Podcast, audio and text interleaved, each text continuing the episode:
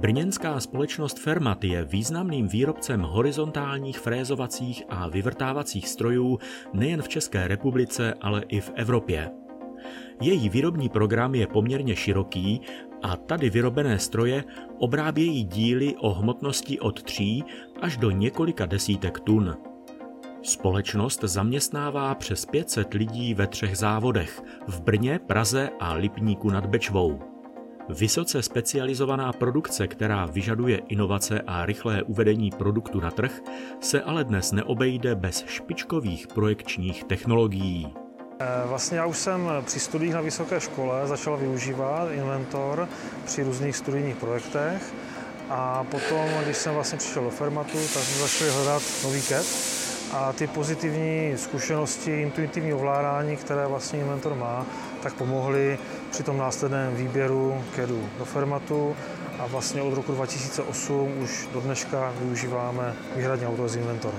Vzhledem k tomu, že zde vyrábíme poměrně složité dílce, které se poté zhotovují na pětiosích obráběcích centrech, tak prakticky bez použití softwaru CAM eh, si to už nedovedeme ani představit. Eh, programátoři společně s konstruktéry využívají eh, jedno úložiště dat, to znamená, že všichni pracují na jednotných datech a to zvyšuje flexibilitu při jejich práci a zároveň to eliminuje případný vznik chyb. Ovšem nejde jen o eliminaci chyb a urychlení průchodu zakázky ve firmě. Lidé v konstrukci mají také okamžitou informaci o skladových položkách, což vede k úspoře v oblasti skladování a rozpracované výroby. Software má ale i další využití. Čím dál častěji ho využíváme jeho část výpočtovou metodu konečných prvků při kontrole mechanických vlastností našich dílců. To je vlastně simulační software, do kterého se zadají vstupní zatěžující parametry a výsledkem je nějaký výpočet, jak je daná součást, jak se třeba prohne nebo eh, jak se zdeformuje od určitého zatížení.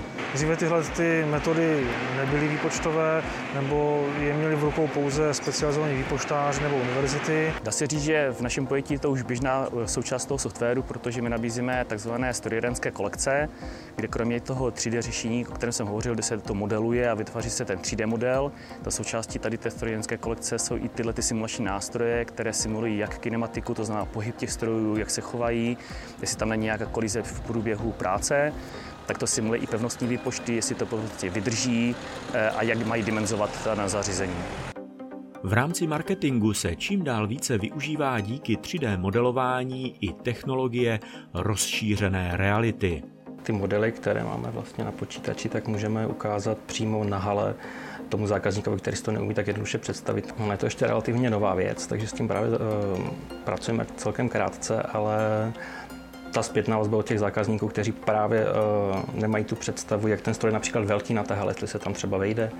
A vůbec i to samotné fungování toho stroje, kdy můžeme ukázat ty detaily vevnitř, tak uh, funguje tato zpětná vazba je velmi pozitivní od těch zákazníků. Technologie rozšířené reality se dá využít i pro prediktivní údržbu a interaktivní video manuály pracovníka údržby navádějí, kde a co má opravit a vyměnit, aniž by musel listovat v obsáhlém papírovém manuálu. To lze následně využít i pro řízení servisu na dálku. Když se vrátím k historii, co jsme řešili s Fermatem, tak eh, na počátku jsme řešili nasazení a plnohodnotné využívání 3D nástrojů v prostředí Autores Inventoru pro 3D modelování. Navazovali jsme fázi implementace zprávy eh, dokumentace s plným propojením na informační systém. A už tyhle ty kroky obecně u našich zákazníků vedou k 20 až 25% úspoře času v, eh, v předvýrobních etapách a ročně šetří 100 000 korun a většinou, když kalkulujeme návratnost těch projektů, se pohybuje mezi 12 maximálně 18 měsíci.